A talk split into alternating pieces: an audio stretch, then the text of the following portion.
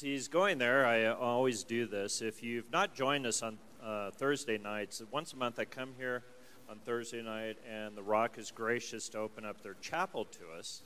And we do a course on growing as a prayer warrior, where we learn how to pray. And the last several months, it usually takes a while to do this. We work through spiritual warfare and how to pray against that and see our family members through prayer get set free. And we're on the last section of that tomorrow night is how to break lies over people's lives. So if you're interested, can prayer actually set people free in that arena? It can. If you've never had an opportunity to look at that or would like to learn about that, we will be meeting tomorrow night at 7 o'clock in the chapel. And I'd like to personally invite you to come and join us. I think you'll enjoy it. We also have a time when we get done to actually minister and pray for each other. So if you'd like to be set free yourself, please come. We'd be more than happy to pray for you. No one enjoyed that. All right, let's keep moving forward.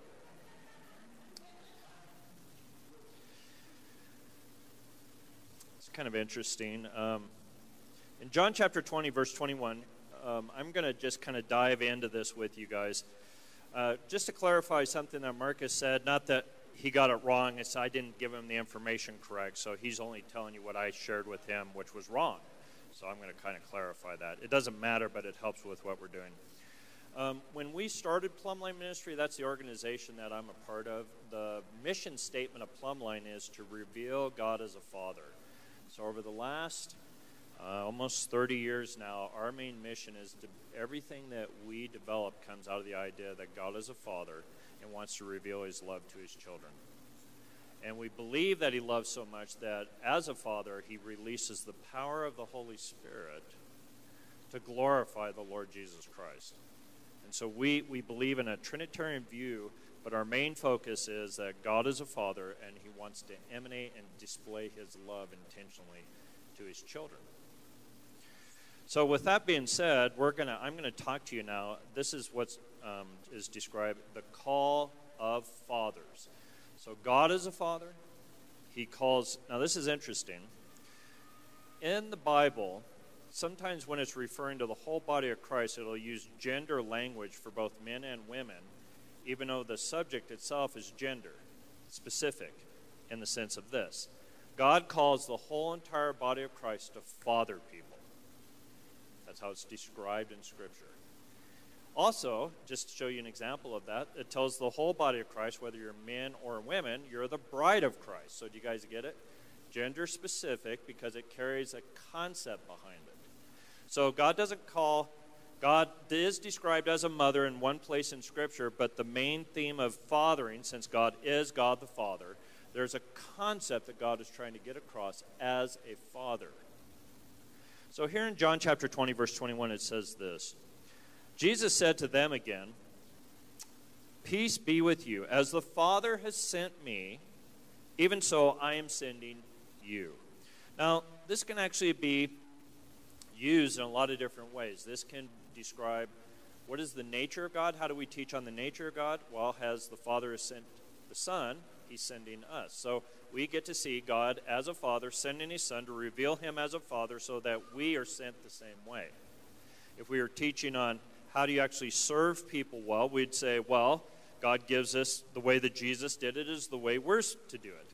Now, when he's using this very specifically when it's talking about fathering, it's very important. We need to now give a distinction. If God is a father and he sent his son to reveal him as a father, and then we're to now step into that place, what does it mean to father? Very interesting. When I was writing a book on fathering, we've kind of messed it up in our culture. We've now communicated that it's the woman's job to nurture, it's the, the man's job to provide. Well, in the scripture, it actually shows both men and women one of the main characteristics of God being a father is to nurture people. Now, there is a distinction, just so you understand, between teaching and nurturing. Sometimes teaching is part of nurturing, but nurturing itself is bigger than just talking at people. Our culture loves talking, and we think that's a form of nurture. The Bible actually gives different categories to describe the nurturing process, and Jesus modeled it. So if we're going to actually father people, disciple people, and call them into the kingdom, we have to now say, well, how did the Father send Jesus? How did Jesus actually nurture people? And how, what example has He given us? Not just in talking at people, but how do we live among people so that they're actually brought into an encounter with God being a Father? All that you and I are doing as believers is intentionally revealing Christ a very specific way so people can get a clear picture of who God is as a Father so that they can actually love Him the way He wants to be loved. So we have a problem or something that gets in the way of it. Tell me if you guys have ever experienced this. One, people don't know that it's God's desire to nurture his children, so they believe it's their job to earn love. This is where the term religion and legalism comes up in Scripture. God has not called you to be religious. What is religious? It's thinking if I do certain activities, somehow God will respond to this. When you believe an activity gets God to respond to you, you have now entered into trying to earn the love of God instead of receiving the love of God. When you try to earn the love of God, you now embrace in what's called vain or false religion. This is what the spirit of religion promotes all the time. People doing activities trying to gain the love of God. God's nature is to love, so it doesn't need to be earned, it needs to be encountered. By the way, you and I are so saturated with this, we learn this as we're even raised up in the culture we live in. Everyone believes they have to earn love. And then here Jesus comes on the scene and says, Actually, I don't want you earning anything, I want to demonstrate it to you. And so he aggressively goes after you when you're at your worst so he can demonstrate to you, I don't want you to earn it, I want you to receive it. And then we're giving parable after parable about people that can't earn love, and he's trying to get across the idea to you stop trying to earn it by being religious. You're not going to get what you're hoping for in the midst of it. Number two, legalism. This is another form of trying to earn God's love, but it's your forcing standards on everybody that no one can meet. They use the law to say if you're perfect at keeping the law, God will love you. You guys ready? What's the purpose of the law? Two purposes in Scripture to teach you righteousness and to show you you can never reach perfection so that you can receive the mercy of God. So the law teaches me what, what is right or what is wrong. Once we learn that, we have paths of righteousness. That's the idea of the law. But the law, in and of itself, cannot bring me into a relationship of being nurtured by God. All it does is condemn me. So the Bible intentionally says, don't try to come to this. Put standards in front of yourself and other people and say, if you do this perfectly, then God will love you because you'll never experience the nurture of God based on legalism. It is a taskmaster, it is intentionally to drive you to find the mercy of God, not try to earn God's approval. We have people in the body of Christ running around being religious because they're starved for the embrace and the nurture of God. And we have another group in the body of Christ running around being legalistic and being pharisaical and hard on everybody, thinking if we can get a whole entire group to obey certain things, maybe God will love us. And both of them are wrong pictures of who God is as a father. And so Jesus has to come in a physical form and now begin to aggressively attack this because if we do not get this, you cannot get what God is trying to simply give to you on a daily basis the nurturing of a father into a child's life. You never, ever grow past this idea that God will always be a father to you and you will always be a child you're just at different stages of maturity. And then when you step into eternity, you're still in that relational dynamic. And from God's perspective, it is His desire to overwhelm you with His love forever.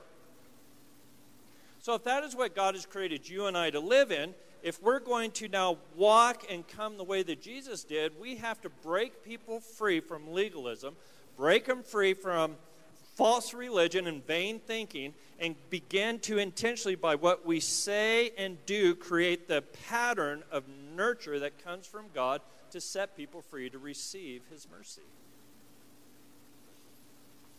As you guys can tell, I've only been thinking about this for a week. So let's, let's begin the, the adventure of what this actually looks like. So the Bible now comes to you and says, all right, Jesus modeled what his father was like so that people would see it and catch it. Now, I don't know if you guys are like I am. How many of you have heard brilliant teachers telling you, be this way, and then you go, but how do I do it? In this situation, how do I model this? And we hear great information. I have to tell you, one of the most frustrating things when it came to the body of Christ when I first started listening to pastors and teachers is they'd say, Would you please be righteous? And I'd go, Great, how do you do it? And they'd just keep saying, Would you please be righteous? I'm like, Okay, I've, I've signed up. I'm, I want to be righteous. How do I do it? And then they never tell me, How do you do it? And so I found myself saying, Yeah, I want to be righteous, but there's no modeling, there's no demonstration. There's, in this situation, how do you actually model it? And I found myself wanting to go there, but not having any modeling. Well, the good thing is, is Jesus comes and says, "Hey, I'm not going to tell you to do this without modeling." He actually comes to you and says, "I'm going to model to you and now give you a standard that I want you to begin to reach for." Now, isn't this interesting? I just told you you cannot earn the love of God, but you can learn to set your heart in a certain standard of something so that you're enjoying the benefits of something. You can't earn it, but you can enjoy it. So it's like this the Bible gives us these patterns or these models or these paths to walk on, and when we walk in them, it's like we tap into a reservoir of a refreshing embrace of God's love. And if we don't go in that pattern, we stay dry until we figure out that pattern. So the first pattern that Jesus gives us comes out of Matthew chapter 9, verse 35, and it's called the compassion of God. This is difficult, isn't it? Because you and I live in a fallen world. So, do you remember when the Bible says, don't return evil for evil? And we read that and we go, yeah, that's right.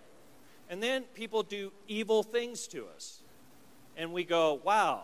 My first response is to take a two by four and hit them with it in a, in a loving way.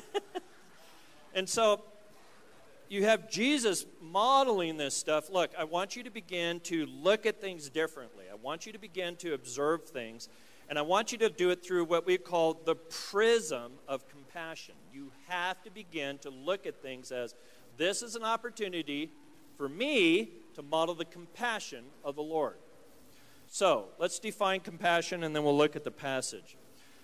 Compassion is interesting because the way it's used in the Greek New Testament is it's used like this bottle right here. You and I from Scripture are considered a container, and whatever is put in is what we draw out of to refresh people. So when Jesus, uh, we're going to look at a, a passage, you're going to see him going among sin and brokenness, and you're going to hear a response from him.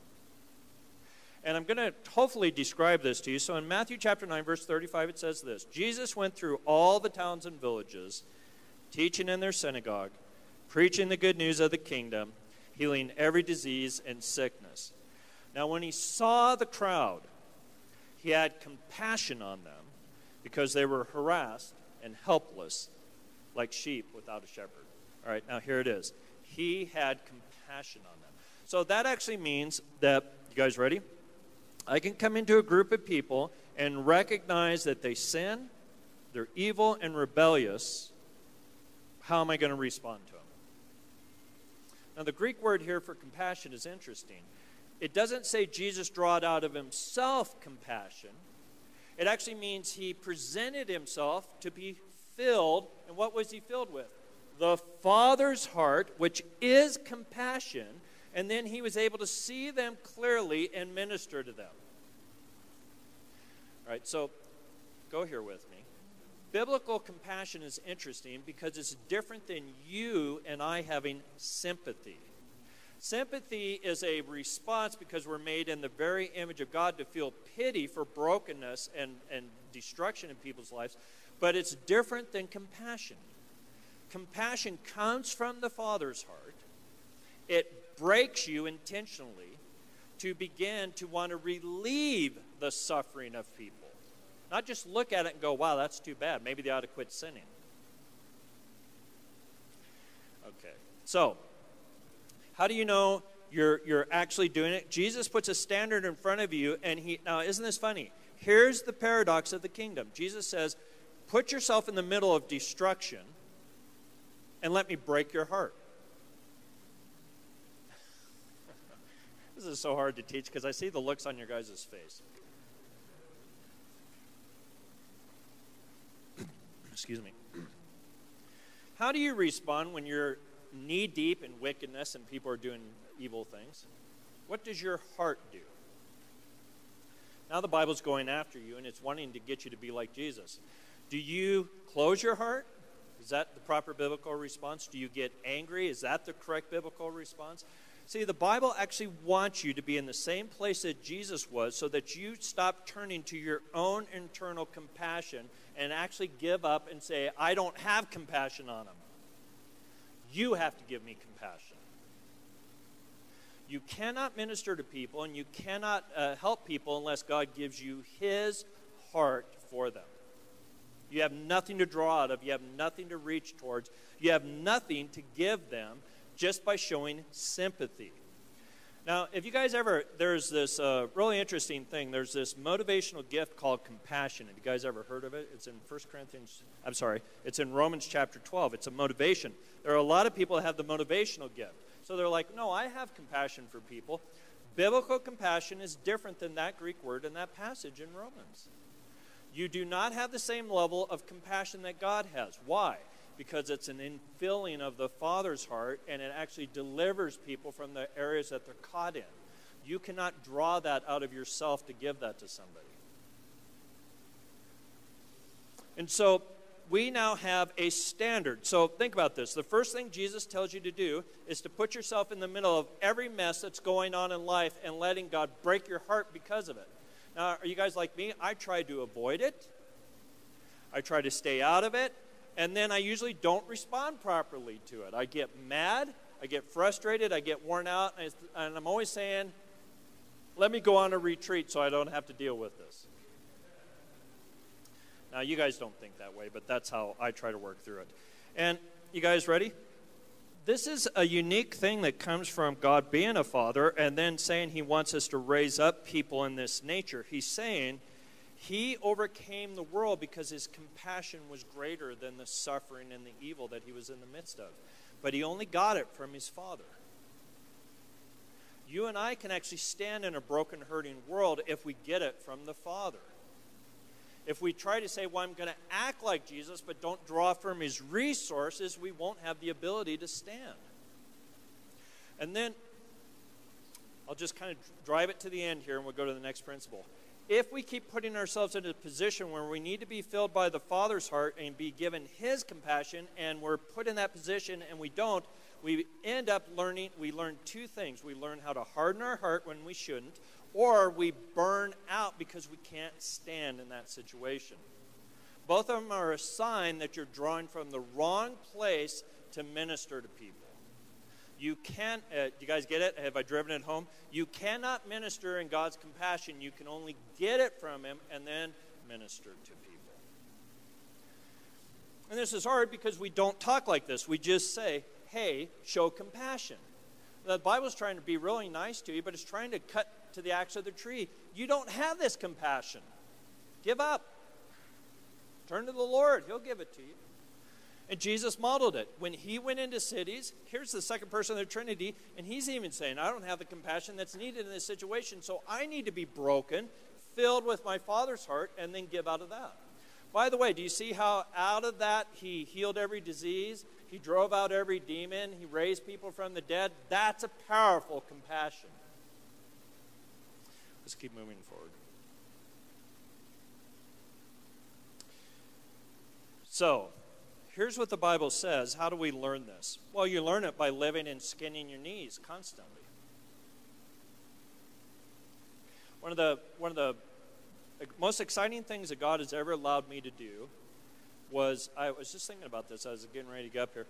In what area of serving people have I done the most of? And it's actually pastoral ministry. I've been in small groups now, literally every year since my 20s. so I've done more than 30 years of pastoral ministry now. And when you do this year after year, all of a sudden you try every method that everybody tells you, and then you learn to start hearing from the Lord on how to care for people. And the first six years of doing small group ministry, I don't know if any of you guys ever experienced this.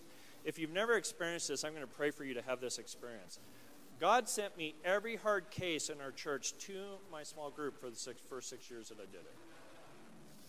And so, what, what happened when I moved to Kansas City is everyone found out that I had biblical training and also pastoral and counseling training. And instead of going and paying to go see a counselor, they just came to my small group.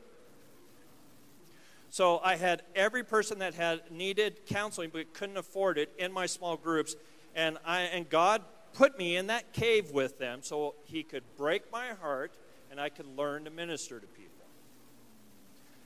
And I had to learn. And guys, you get it?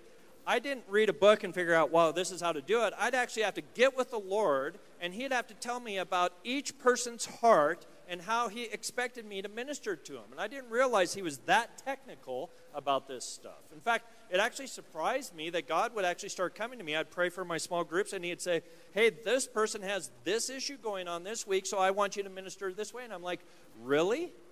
I didn't think God was that, you guys ready? Specific and intentional, but he actually is. And he'd start, which I'm going to get to the next point, he'd start telling me here's what's going on in people's hearts, and here's how I want you to begin to perceive people based out of my heart for them. And that's the second point. So let's let's work on that.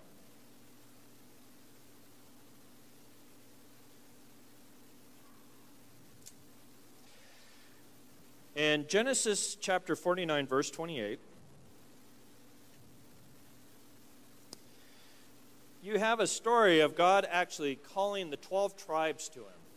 This is interesting. He's actually, isn't this interesting? We kind of see these stories and we're like, yeah, but is God showing himself as God or a father? Well, it's kind of both. He's calling them together to bless them. Now, this is interesting. This is um, what fathers are supposed to learn to do. And this is actually a prophetic utterance. And so, if you guys have ever wondered, what's the purpose of the prophetic ministry? It's to bless children. know if you guys ever did this, but the Lord shared this with me a long time ago with my three kids.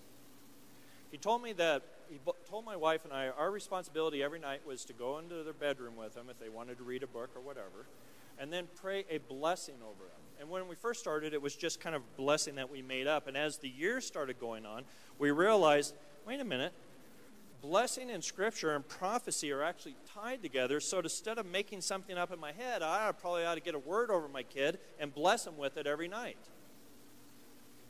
Now, in fact, it's even more specific than that. It's not just a general blessing. Hey, God, I started realizing that God expects a father's blessing to awaken in a child their destiny and call them to it.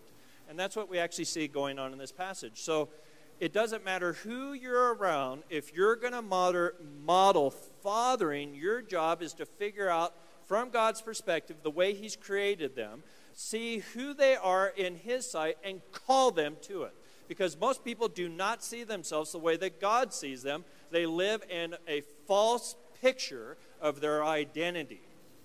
A true picture of their identity comes from God giving words of knowledge and prophecy this is who they really are. Speak to them that way and call them that way and nurture them that way. And so when the Lord started talking to me about my kids, He'd tell me, here's their strengths, here's their weaknesses, and I would prophesy over them, which is the Father's blessing every night. And then, because God gave me that insight, I realized my responsibility now was to take my resources, my time, and my energy and focus the child that direction so that they could come into everything they were supposed to be. You, you get outside of yourself and you start looking at the destiny of an individual and you say that's more important than just saying nice things to them. Fathers look at children at what they're supposed to be and they call them to it. So when I get around people, my goal, you guys ready? My goal is not to be charismatic. My goal is to be like the Father and see his children the way he does and come into alignment with them and break whatever's on them that shouldn't be, speak truth to them in such a way that they'll start seeing themselves from a clear picture and then pulling them towards it by blessing them in it. And our job in fathering people, and most people, well, I don't know if I want to do that. Everything we call ministry or serving people is to get them to come who they are in Christ so that they're satisfied in Him. okay. Did you guys get the emphasis with the lights and everything? Okay. I'm going to use a, a, a, funny illustration for you guys. Um, there was a movie, several, a book written, and then a movie made out of it. It was called The Chronicles of Narnia. And there was a specific uh, part of it. Have any of you ever seen this show? Okay. The first one, the one that they always produce first, The Lion, the Witch, and the Wardrobe. Interesting thing, there was a certain point where um, Edmund got rescued. And all of them had to have this interesting experience where Aslan had to bring him into a tent and roar over him. I don't know if you guys remember that. And the purpose of the roar was to what? Shake them out of how they saw themselves. There was some form of impartation when Aslan roared over the kids. And then, you guys ready? When they came out of the tent, the next thing that God brought them into was a battle. Okay, so what does that have to do with any of this? As God is helping you define yourself, do you know the best way to figure out your identity is to be put into a battle?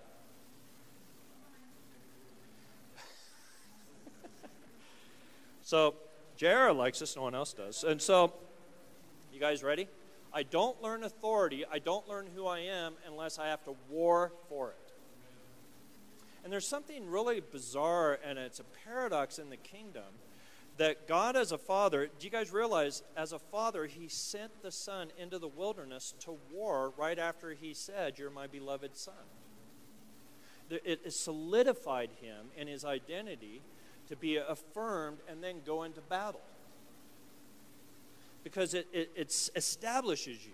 Oh, I actually am this person because I've fought and won. So, how many of you, when you came to the Lord Jesus Christ, I've heard this testimony, I don't know how many times, I came to the Lord and my life went into chaos. And we're like, and why did that happen? And we always assume it's because the enemy was going after me to destroy me. The reality was is that you had the Father's blessing spoken over you, and then the Lord took you into the wilderness and said, Go after him so he can be formed in his identity. And in our culture, we teach, okay, God isn't into that, so let's all hide from that place. Let's find a, va- a vacation or try to figure out how to get out of it as fast as I can. And the Bible is saying, no, the minute you go through Christ and you're in a new land, it's your job to take winter and turn it into springtime, and you have to battle to get there. And when you do, your nobility comes back, and the Father's blessing rests on you consistently as you war for it. Now, I didn't understand this for a long time, and so I'd be in small groups with people, and we'd get a breakthrough in their life, and then this total chaos would come over them. And I'd think, how much warfare can people stand in their life? And then I started seeing the pattern. Oh, there's a rhythm to this.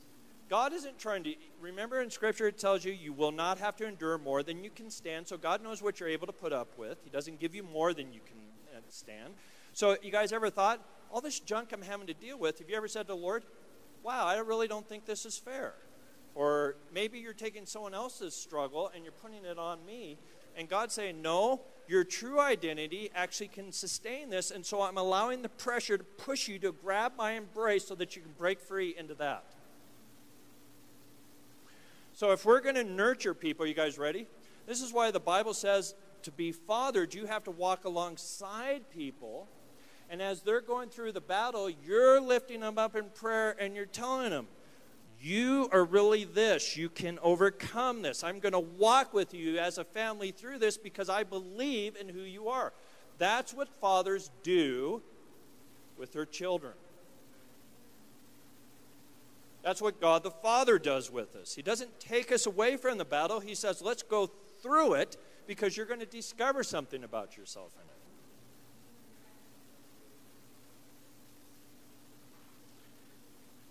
Let's look at 1 John 2:14. Look at how the scripture now describes this process. It says, "I have written to you, children, that you may know the Father. I have written to you, fathers, that you may know him who is from the beginning. I've written to you, young people, that you are strong and the word of God resides in you and you've conquered the evil one." Do you guys get it? When you first meet Christ, you part of the maturing process is discovering him as a father. The, the teenage years or the years of uh, being young men, as Scripture describes it, is what? Learning God as a father and then overcoming the enemy. And then what we call a mature believer is they they know him as a father, they've learned to defeat the evil one, and then they, as they reach, and here's how you can tell: Am I maturing in Christ? You stop thinking about yourself, and you say, "Hey, I'm gonna, I'm going to take the Father's blessing, and I'm going to put it on everyone that comes near me." Uh, I don't know. I can't remember when this happened to me. Hopefully, it didn't just happen a few years ago.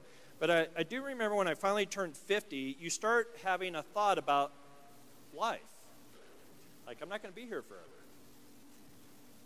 And so this isn't just about conquest anymore. What am I going to leave behind?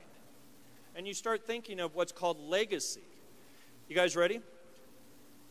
Jesus, as he was finishing up, do you guys get it? His whole legacy was to reveal God as a father. He said, if I could leave anything with you guys, it's this God is a father.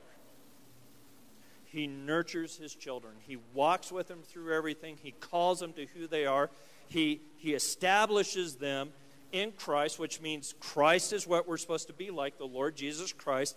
And that's described the process of nurturing as a father to children. And we enter into it with everybody at whatever stage they're at.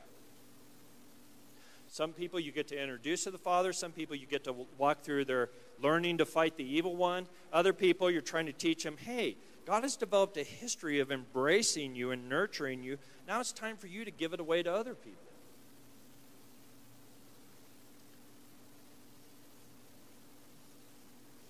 I keep trying to figure out, uh, it's funny, I have a lot of stories of God doing things, but I, He always keeps making me come back to this one. I don't, I don't know why it is. I guess I have to tell it one more time. So here we go.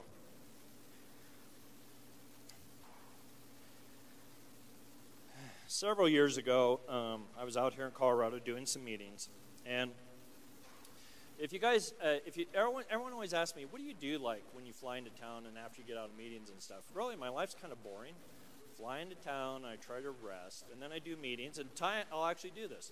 I'll go to Chipotle because I haven't eaten yet. Well, when I go to Chipotle, I believe. Now, I don't know if you guys ever thought about this, but what we, the Lord started showing me, Brian, you go to places and you think of events of being like me. He said, everywhere I take you is a divine encounter if you'll recognize it. So when you go to restaurants, don't just go to restaurants to get food. Realize you've come into a venue where the Father's heart can show up. And you ask him. And so he started teaching me. Ask me what I'm doing in this restaurant. So we had just got done doing some healing meetings, and we went to Chipotle. I went with a group of people, and I told them, hey, could I go ahead and uh, pay for you guys to have dinner? And they all agreed to they had some new thing they'd created at Chipotle, and so everyone that I was going to pay for got stuck because they were giving them free samples. And so I'm just kind of standing there waiting to pay. And the girl behind the counter is, I, I think she was like 17. And I'm just looking at her, and she's just looking at me. Now, I've shared this before. And I asked this really dumb question to the Lord You don't have a word for her, do you? That's a great way to start asking God for his blessing, is that you don't have a word for her. so I said, You don't have a word for her, do you, Lord? And you guys ready? here's how I describe it the Father's heart started coming into me.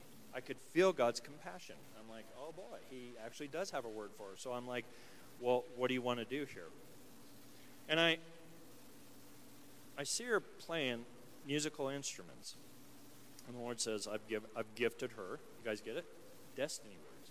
I've gifted her with musical ability. Then the scene changes, and I see her up in a bedroom writing music on a sheet. And then the Lord said, She doesn't just play instruments, she has a creativity to write it. She plays several instruments. So, what do you do with that? So I just looked at her and I asked her a question. I said, Hey, do you um, play music and really like music? And, and she said, Yeah. How in the world do you know that? Now, I'm going to tell you the story, but think of God being a father here. The thing I just told you. He comes, and, and people that don't even know him, he calls them to their true identity. How did you know that? And I said, Well, uh, the God who loves you loves sharing these kind of things. I said, I, do you, do you, is your bedroom like upstairs in your house and you have like this little light and you turn it on and you actually write music? And she's like, how, how in the world do you know that? And I said, well, the God who loves you loves sharing these kind of things. And then she does this. And I went, well, that's different. I've never seen that one before. And then, I don't know if you guys ever get this, but when you step into the compassion of God, God fills you to the point of overflowing. You actually hit into what we call an internal, eternal blessing of the Father. All of a sudden, I just forgot, I'm not at some Christian meeting. I just, wow, this is a God thing, and, and I could feel His love. And all of a sudden, I just, all the barriers that we have, they just melted away. I got super excited. And I said, isn't that interesting? I said, what's going to happen to you is in the future, you're going to write worship songs and the Spirit, and this is a person, I don't even know if they know the Lord. I said, and the Spirit of the Lord's going to fall on people, and they're going to get healed by the presence of the Lord. And she's just looking at me. I said, Does that make any sense to you? And she goes, No. And then she went like this. And I went, What is that? so I said, Well, I'm done. Does that make any sense to you? And she goes, No. I went, okay. So I just paid for the meal. Thought, I don't know what that was. Started talking to someone. Lee was with me, and she said, Hey, I don't think you're done. I think you're supposed to go over there and lead her to the Lord. Uh, if you guys, I don't know if you noticed, I think I have a great sense of humor. So I said to her, Why do I have to do everything? You go do it. So she went over there, and this is my perspective on it her and the, you know, if you ever watch women minister to women, they do a really good job. It takes guys like 15 years to figure out how to be nice. They're, they're, they're nodding their head, and then they're crying, and then they're hugging, and then they're handing a sheet of paper. I thought, okay. And so Lee comes back. I'm like, what, what happened right there? And she said, well, she said, did you understand what he was saying to you? Now, listen to this, what she says to Lee. She, I asked her if she had any questions. She said, no she said, Well, he asked me, Do I understand what's going on? And she goes, I don't know why I said no. She said, The whole time he was talking to me, this tangible thing of love was flowing around me, and I kept trying to grab it and put it in my heart.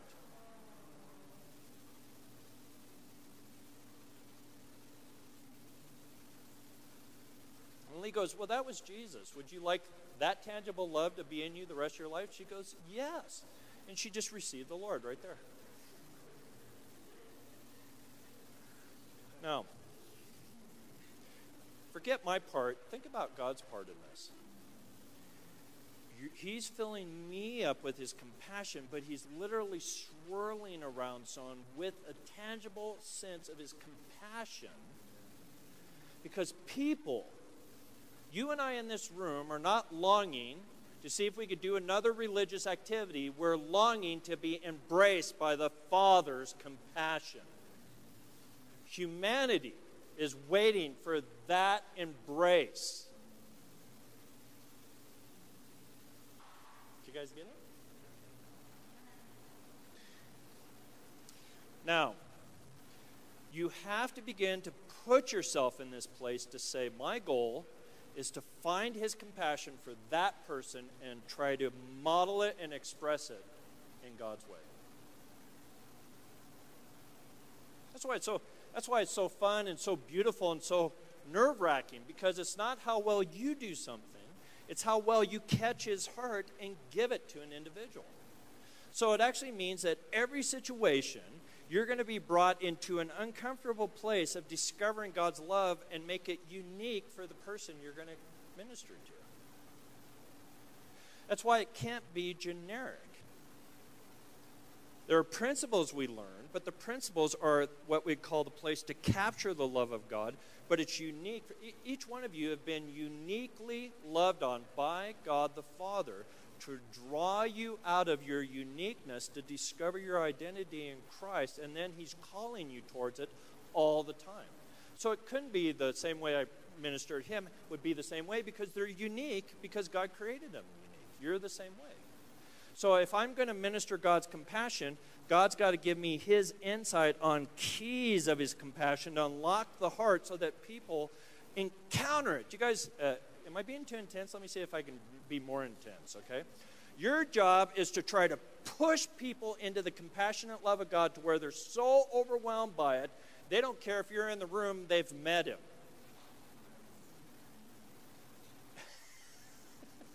now, do you guys think about it that way? When I'm around people, I'm saying, now, how can I be what God wants me to be in this situation so I can immediately get out of the way so they can fall in love with Him and see Him for who He truly is, and then they want to hang on with Him, and whether they regard me the rest of my life or not, who cares? Gosh, it must be February. Would you guys pray with me now?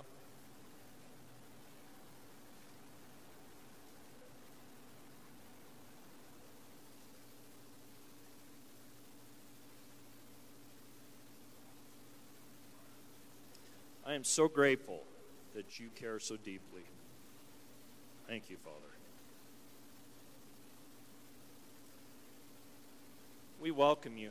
Would you come now, Holy Spirit, and shine the light of the glory of your heart upon our souls right now? Just bring your embrace upon us. In the name of Jesus. Anywhere where um, we have residues of being religious, would you break the power of that off of us?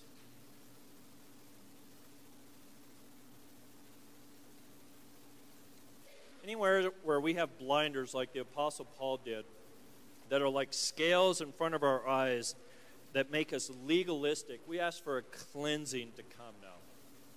Wash us so that we can clearly see you for who you are.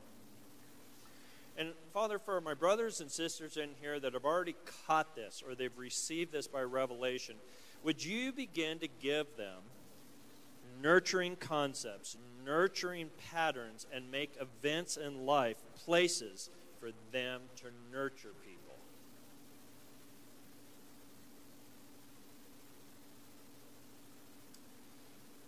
Okay, so. Um,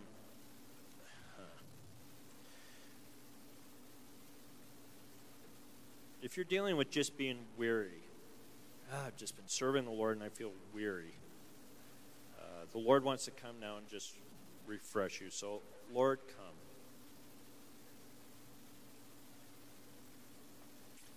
I'm going to quote a scripture and pray a blessing. Come unto me, all that are weary, heavy laden, and I will give you rest. Bring your rest strengthen us, Lord, with your embrace.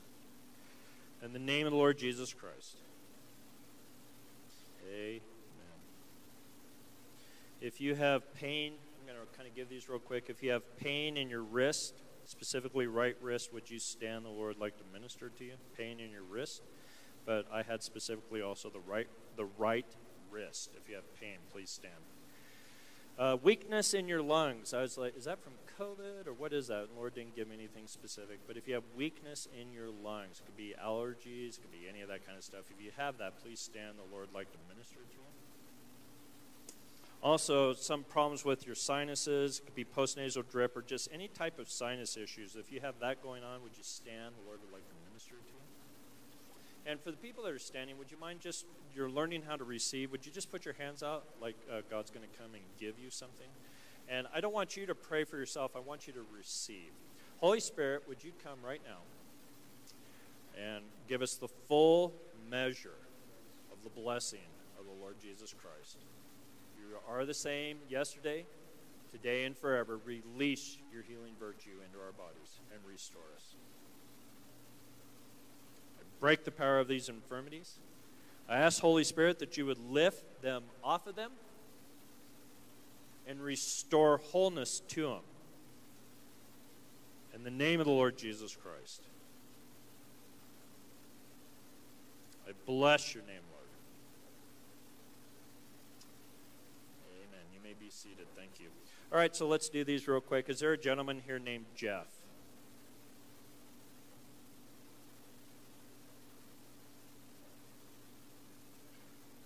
No Jeff. So I'm going to trust this is the Lord. Hopefully, someone's watching this on video. Hey, Jeff, I actually saw the Lord say that you're going to, you've been set up by Him to have a divine encounter with the nearness of the presence of the Lord. There's something that you've longed for. The Lord is going to answer that.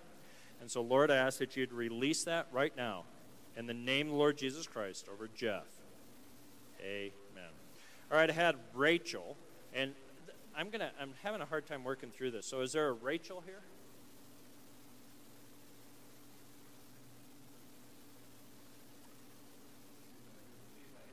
Great. Okay, good. All right, good. Yeah, I kind of need. So the one I got was Rachel. She had brown hair. I know your wife doesn't have brown hair.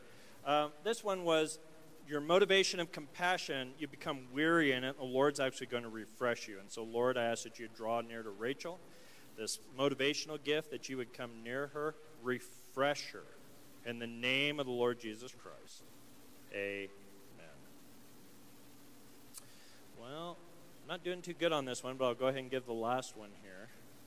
Is there a family here that has the last name Douglas?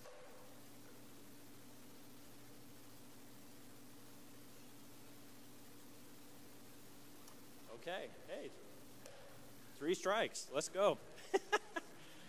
All right, so Lord, I'm going to just trust you in this. For the Douglas family, I just saw you wanting to come near them. A lot of the struggle they're going through right now, you are going to intervene in a unique way and set them free from it. So I ask that you would do that. In the name of the Lord Jesus Christ, amen.